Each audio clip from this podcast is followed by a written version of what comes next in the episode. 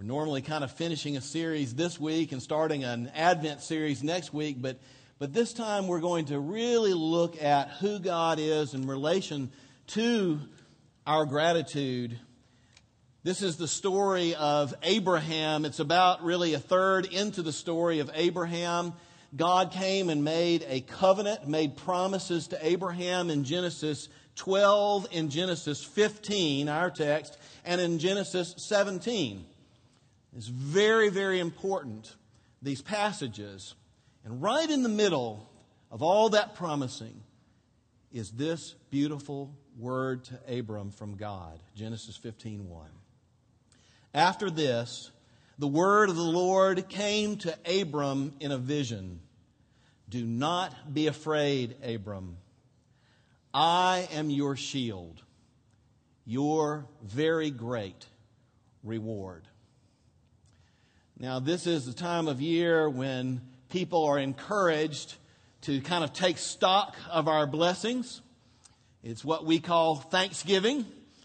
And um, I want to ask you this question just starting out. Do you think that 21st century Americans see the abundance that we have above all people who've ever lived on the planet? That's where who we are. Do you think 21st century Americans see the abundance that we have in terms of gratefulness? I don't think so. In fact, I know that we struggle with a heart of gratitude to God. We seem so often to be unmoved by the outrageous favor that we have received and, and how laden we are, even with material blessings, might there be a gratitude deficit among God's people this morning? Thanksgiving, I love Thanksgiving. Thanksgiving is a very helpful observance, particularly to Americans. Even uh, American Christians who struggle with contentment and who struggle with a, a general disposition of gratitude in the face of unprecedented abundance. There it is. Unprecedented abundance and favor should lead to unprecedented gratitude and thankfulness.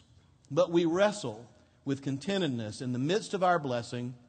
We wrestle with a heart that is not grateful in the face of this unprecedented abundance. Now, this is why, and we need Thanksgiving. We need this thing called Thanksgiving. And this is why I'm not happy with what is going on with Thanksgiving in our culture. I'm not happy with the fact that the commercial version, the consumer version of Christmas has all but pushed Thanksgiving out of the way. If you go to the stores right now, there are not cornucopias everywhere. There are Christmas trees everywhere. There is Christmas music everywhere. And uh, it, it is suggestive that we need to start earlier than ever to think about all the stuff we're going to get for Christmas this year. But we need to thank God. I, I, had a good idea, at least I thought it was a good idea. I did a Google search, and uh, the, you put in the little box what you want to search, and I put in the search the, the words Thanksgiving advertisements. Now, Keep in mind, this is for the entire world that we're about, that I'm about to reveal to you, not just Mississippi, not just the United States, Thanksgiving advertisement for the entire world. And I'm going to tell you something. I looked at, I got tired of looking at the, what, the listings or whatever those things, page after page after page. I could not find anything about Thanksgiving coming from anybody that didn't have to do with what's called Black Friday. Now, in case you don't know what Black Friday is, I'm not sure why it's black, but in case you don't know what Black Friday is, it's the, it's the day after Thanksgiving, which because of Thanksgiving, we happen, many of us, to have that day off so we can go to the places of commerce, and it is the largest shopping day in the United States of America. I'm not against commerce. I'm not the that stole Christmas. back to my Google search. The only use of the word Thanksgiving, I finally got tired of looking. The only use of the word Thanksgiving I could find was in conjunction with the word after. After Thanksgiving sale. After Thanksgiving, post Thanksgiving, meaning Thanksgiving was, the word Thanksgiving was in there, but it was only in relation to the fact that it gives us some time to go shopping and not have to go to work, you see. I found nothing like this business would like to wish your family, you and yours, a happy Thanksgiving. May you and the people close to you take time to think about all the blessings of God in your life, etc., etc. None of that for the entire web, worldwide, everything. Now, is it just me? Or is Thanksgiving shrinking? I think that's indicative of where we are. As a culture, where we are really in our hearts. And I want to tell you something. I'm just going to be rebellious, and I would like for you to join my rebellion this morning. In fact, we'll let it, let it start here, Lord. We're going to overthrow. no. Uh, we're going to go to the mall with cornucopia signs and picket. I am really for focusing on Thanksgiving before Christmas and making Christmas about Jesus. Who's with me? All right, all right, all right, all right. Let us pray. No, we're not done. We're not done. We're not letting you off that easy. Of course, Thanksgiving, the observance that is set apart, is came down from uh, uh, to us from our Puritan forebears. Wasn't that a beautiful prayer? that we read from, from a pastor in that very era. They were the people who came and settled here, and uh, they went through a horrible, horrible, perilous journey across the ocean. Several of them died. Then, when they got here, they didn't know how to take care of themselves, and that winter, about half of who was left died. And through some incredible providence that I won't go into right now, an American Indian named Squanto who had been a slave in, in um, Spain and then Britain and learned to speak English, walked out of the woods and talked in English and, and helped them understand what they needed to do to survive. And so the, the following, they, they followed the advice. They believed that God was in this and there was a harvest the next spring. And so you know what they did? Being safe through the winter, that second winter, they set aside three days to do nothing but to celebrate the good providence of God and the faithful care of a covenant keeping God.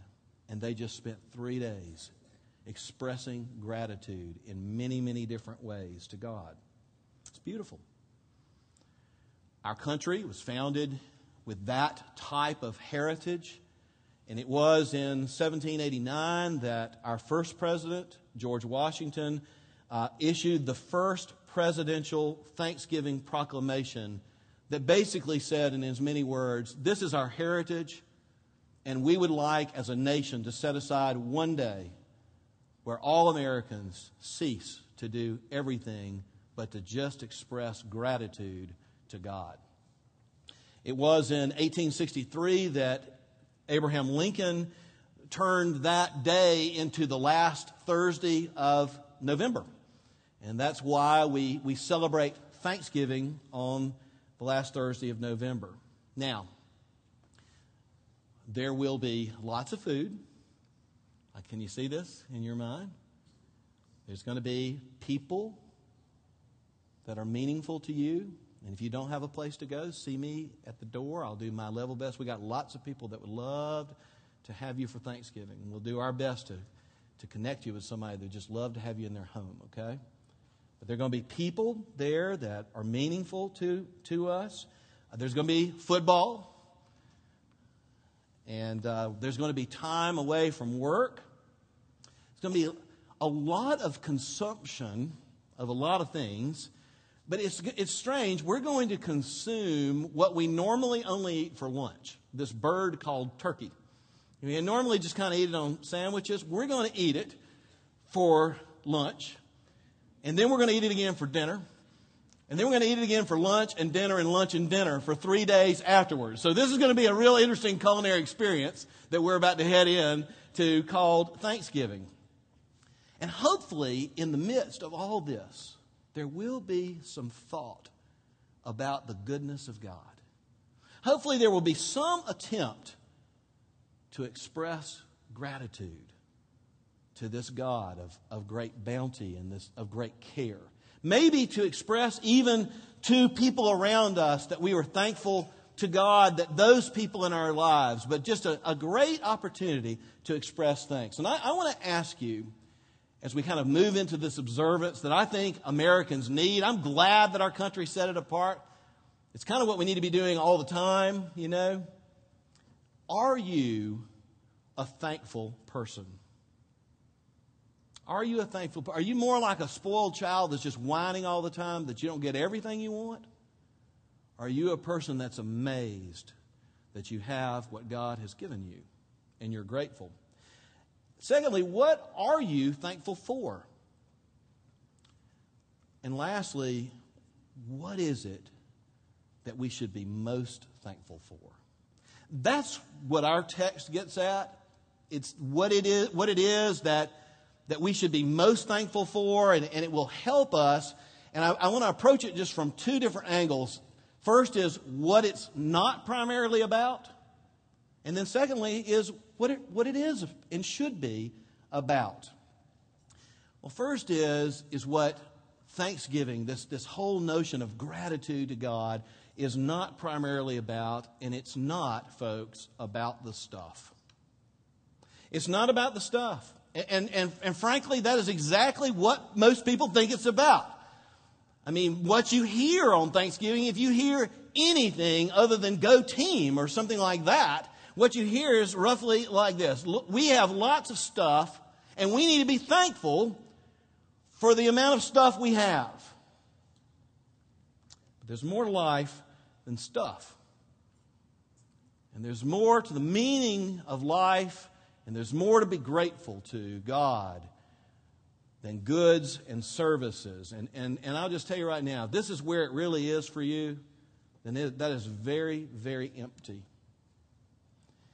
In fact, we could actually probably, in this country, do well to get rid of some of our stuff.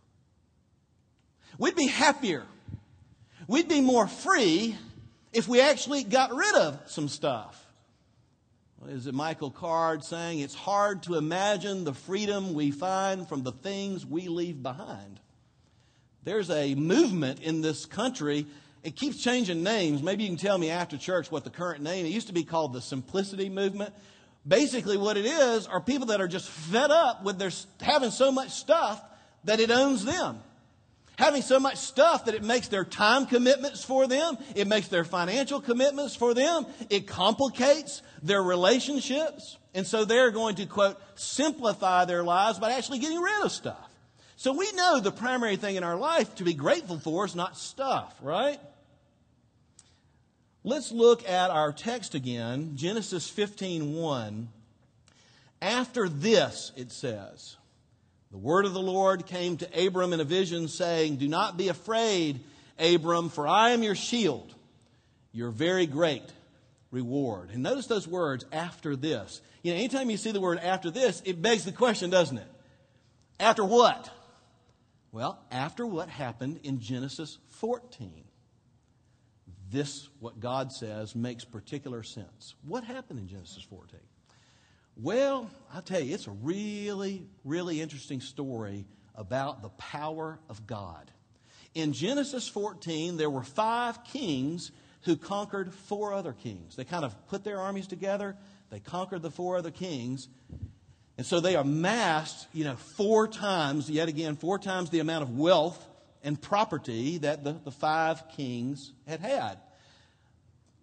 Abram had this come to his attention because one of the kingdoms that was conquered was Sodom, where Abram's nephew Lot lived. And so Lot was taken prisoner by the five kings. Abram prayed to the Lord, Abram got his men together, and in the power of Yahweh, Abram and his men soundly routed the five kings. I mean, this is huge. And I'd, and I'd like for you to turn to Genesis 14, verses 21 through 23, and you'll understand why this is why God says, Abram, I'm your, don't be afraid, I'm your shield. I've already proved it. We just defeated the five kings. Genesis 14, 21, the king of Sodom, it, once it was all over, and the four kings were restored, and the five kings that initially had taken over the four kings were, were defeated. The king of Sodom said to Abram, Give me my people, and you can keep the stuff. That's what he said. Literally, it says, Give me the people, and you keep the goods for yourself. I want the people, you keep all the stuff. But Abram said, verse 22, to the king of Sodom, I have raised my hand to the Lord God Most High, creator of heaven and earth, and I have taken an oath to him that I will accept nothing belonging to you, not even a thread or the thong of a sandal, that you will never be able to say, I made Abram rich. And here it is Abram you take all the stuff. I mean, what a windfall. This is five kingdoms worth of stuff. You talk about never having to worry about money and stuff again. It's right here. And he says no. And his reason for saying no is that God himself will take care of Abram. Thank you very much. And that will be enough and it will also prove a kind of favor so that the nations around will say, wow, he has a relationship with this God that we don't know who it is, but look at what is happening as this man walks with his God. And he does not want anybody to say, yeah, yeah, yeah. You know, I'll tell you the reason that, that things are going so well. It's, it's because several years ago, there was a military action, and basically we gave Abram all the stuff he's got. This isn't his God, it's, it's, it's us.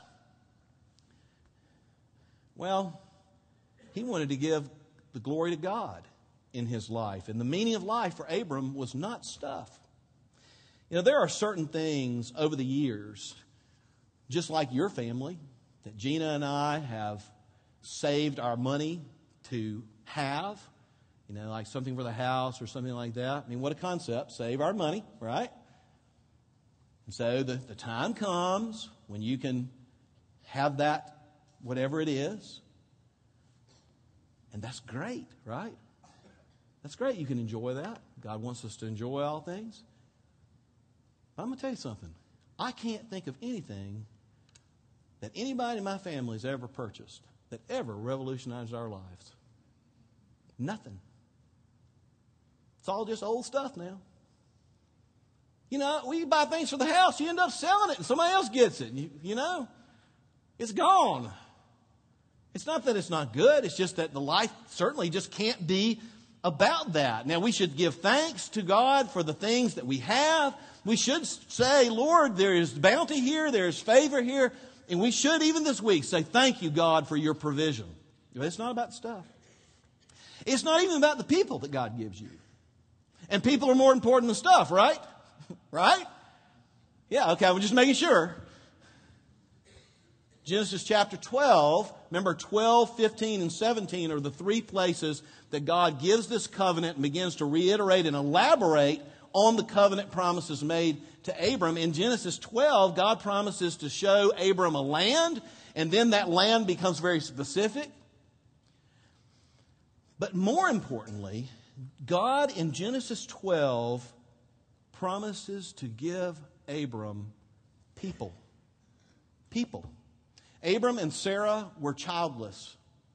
And God promised to give them a child, and not only to give them a child, but a child where the lineage of that child and their children would endure, and there would be political power and stability associated with it, and you will be the father of nations. You look back right now, if you talk to a, a Muslim, If you talk to a Jewish person or if you talk to a Christian person, isn't it interesting that it all goes back to this promise that God made to Abram? All these things were a part of this covenant. And now in Genesis chapter 15, the, the, the, the, chapter we're looking at, God elaborates more on the gift of people. If you'll turn to Genesis 15, verses 2 through 6. See, Abram is not sure how this is going to work. And he begins to ask the Lord some questions. Abram said, O sovereign Lord, what can you give me since I remain childless? And the one who will inherit my estate is Eleazar of Damascus. Now, there's a, a name for you. All that God has given Abram is going to legally pass to a dude named Eleazar of Damascus.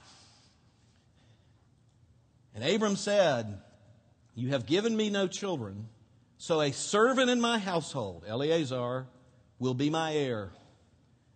Then the word of the Lord came to him This man will not be your heir, but a son coming from your own body will be your heir.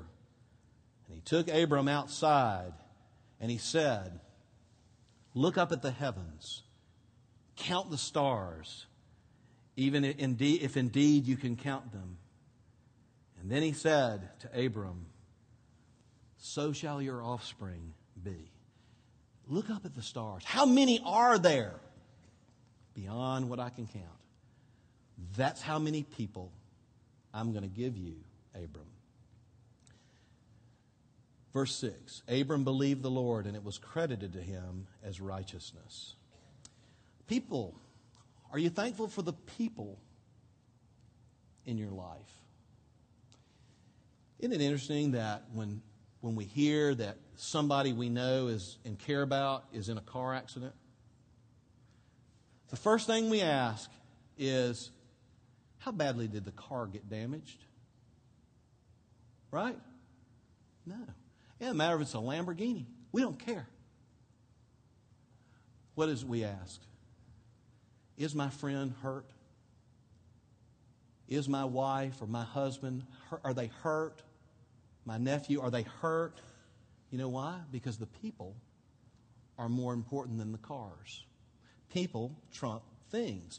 And we should be thankful for the material blessings that God has given us. We should acknowledge that everything we have comes from God and belongs to God. And we should be thankful for the people that God has put in our lives that are more important than the things. But you know, even that, even your family, is not what this is primarily about. Secondly, is what it is about this whole notion of Thanksgiving. Here's what it's about it's about the blessing of having God Himself. That's what it is. It's not the things, it's not the people. It's about having God, and having God, all these things come into clear view. All these things have purpose that glorifies God. All these things become meaningful, actually more meaningful in our lives. As great as the spoils of war that were available to Abram, he said no.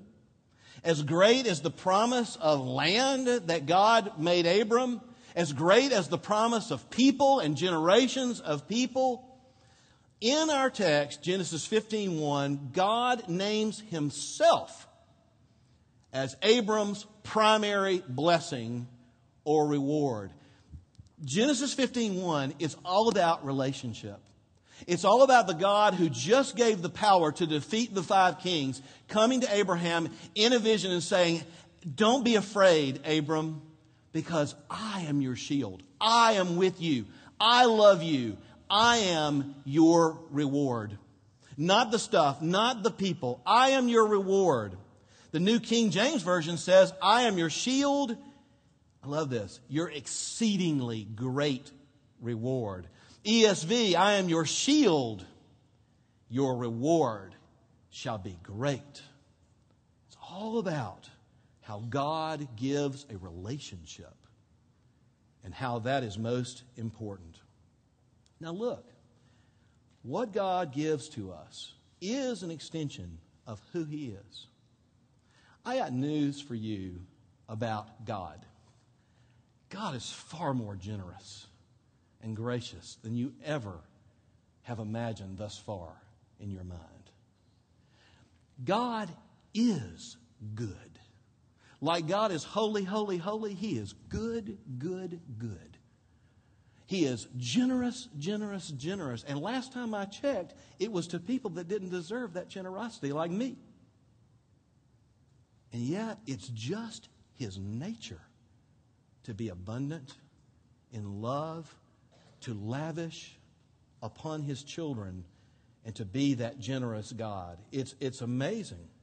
But I tell you, He is the God of present tense love as well as past tense blessings and future blessings. What that means is that right now, I mean, in this moment, in this e- preaching moment right now, with this text, if you have put your trust in Jesus, then God loves you right now in a way that He is not asleep at the wheel, in a way that He is not withholding any good thing from those who love Him and walk with Him. God is good right now.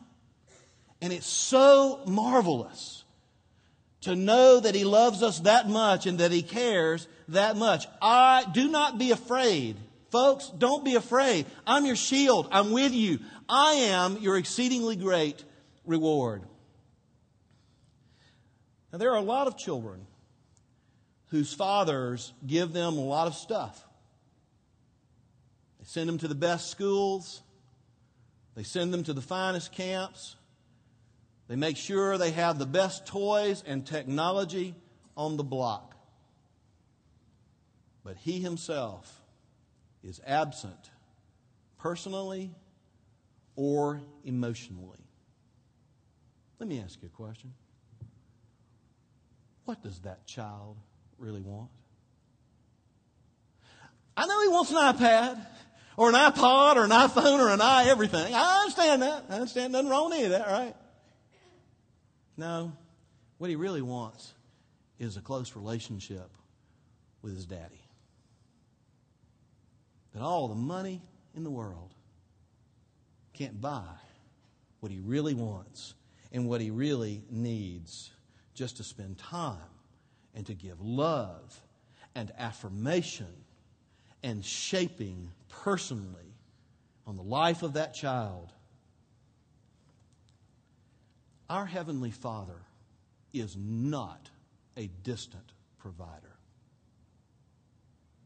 He loves you if you've put your trust in Him more than anyone ever has or ever will love you, more thoroughly, more intimately, with greater knowledge, perfect knowledge of my heart and your heart, and He still loves me, and He still loves you. He knows what's best, and He knows how to give good gifts to His children. He is good, and He is loving. He is our exceedingly great reward. And you know, remember Abraham saying to God, God, I, I don't understand because I don't have a son. Eleazar of Damascus is going to be my heir. No, I will give you a son. Let me tell you how much God loves you and me.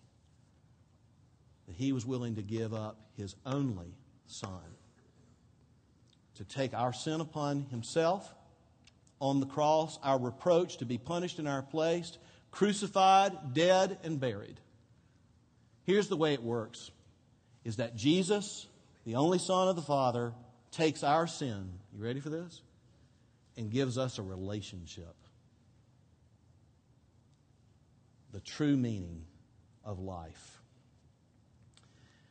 I remember asking my dad when I was a young boy, maybe I was four years old. I think I must have asked my dad this question more than once because I clearly remember his answer. Just like a lot of your children, if your parents have asked you, I said, Daddy, you know, all these children talking on the schoolyard, are we rich? I'll never forget what my dad said. He said, Yeah, we are, son. We are rich in love. And I just can't tell you how much I love you. God wants us to be rich in love. That's what he wants. John Calvin, in comment, commenting on this passage, says, quote, the meaning of the passage is this. We shall only be truly happy when God is most important to us. For he not only pours out the abundance of his kindness, but he offers himself to us that we may enjoy him. Now, that little, that last little phrase, that we may enjoy him, for those of you who are, are conversant with Presbyterian theology at least, or, or West, what's called Westminster theology, that triggered something in your mind, maybe from your upbringing. What it triggered was this. It triggered the first question in the Westminster Shorter Catechism, which is this. What is the chief end of man? Why are we here? What's the whole purpose of man? Answer The chief end of man is to glorify God and, to enjoy Him. Thank you. And to enjoy Him forever. You know what that means? Here it is to glorify God in relationship. To glorify God and enjoy Him forever. What that means is, is God is going to have a relationship with us. We are not only going to enjoy the, the, the gifts of His hands, we're going to enjoy Him, enjoy His grace, enjoy His love, His care, His affirmation, His tenderness, all the days of our lives, and we will dwell in the house of the Lord forever. This is what we are to be most thankful for. And, dear brothers and sisters, everything else comes into clarity when this is our priority. Jesus put it this way. In Matthew 6 32, it says, Look, the pagans, they rush after all these things. It's not that there's anything wrong with the things, but when the things become what you rush after, what you gotta have, what's the meaning of your life, it's all backwards. The pagans rush after these, but you, Matthew 6.33, seek ye first the kingdom of God and his righteousness. Watch this. All these things, they'll be given unto you. Let us remember Thanksgiving, this Thanksgiving. Let us be grateful for the stuff. Yes. Let us be thankful for the people. But let us not stop with the gifts. Let us trace through the gifts the giver and worship there perfectly loved and answering with gratitude. After this, the word of the Lord came to Abram in a vision, saying, Fear not, Abram. I am your shield, and I am your exceedingly great reward. Amen? Amen. Amen. Let's pray. Lord, would you make it so? Would you cause us to put things into perspective by seeking your face? Would you help us to see that through Jesus, the one who is holy, holy, holy, is generous, generous, generous? Would you help us to acknowledge that all we have came from you, belongs to you now, and is simply a stewardship of ours while we walk on this earth? Thank you, God for that goodness. Lord, we know that the people that you've given us, you have given us to love and to relate to and to care for. Lord, we thank you for the people, our family, our friends, our brothers and sisters in Christ, and different people in our lives. But, oh Lord, we thank you most for you to know the creator of all, the sustainer of all personally is more than we could have ever dreamt that we would ever have. And yet, We don't meditate simply upon what might be out there or who might be out there, but who it is that we have and what we have because you've given a relationship to us. If you've never put your trust in what Christ has done on the cross, and you'd like to, you'd like to receive that relationship, you pray with me, Lord, I can't make myself over enough to be acceptable to you. And so I want to turn from everything else and simply put my trust in what you, Jesus, have done for me on the cross. Come into my life, Lord. Thank you that even now you've not only forgiven me, but you have made me yours, and you will provide. And one day you will return, and I will dwell in your house with great joy forever. We pray all these things in Jesus' name. Amen.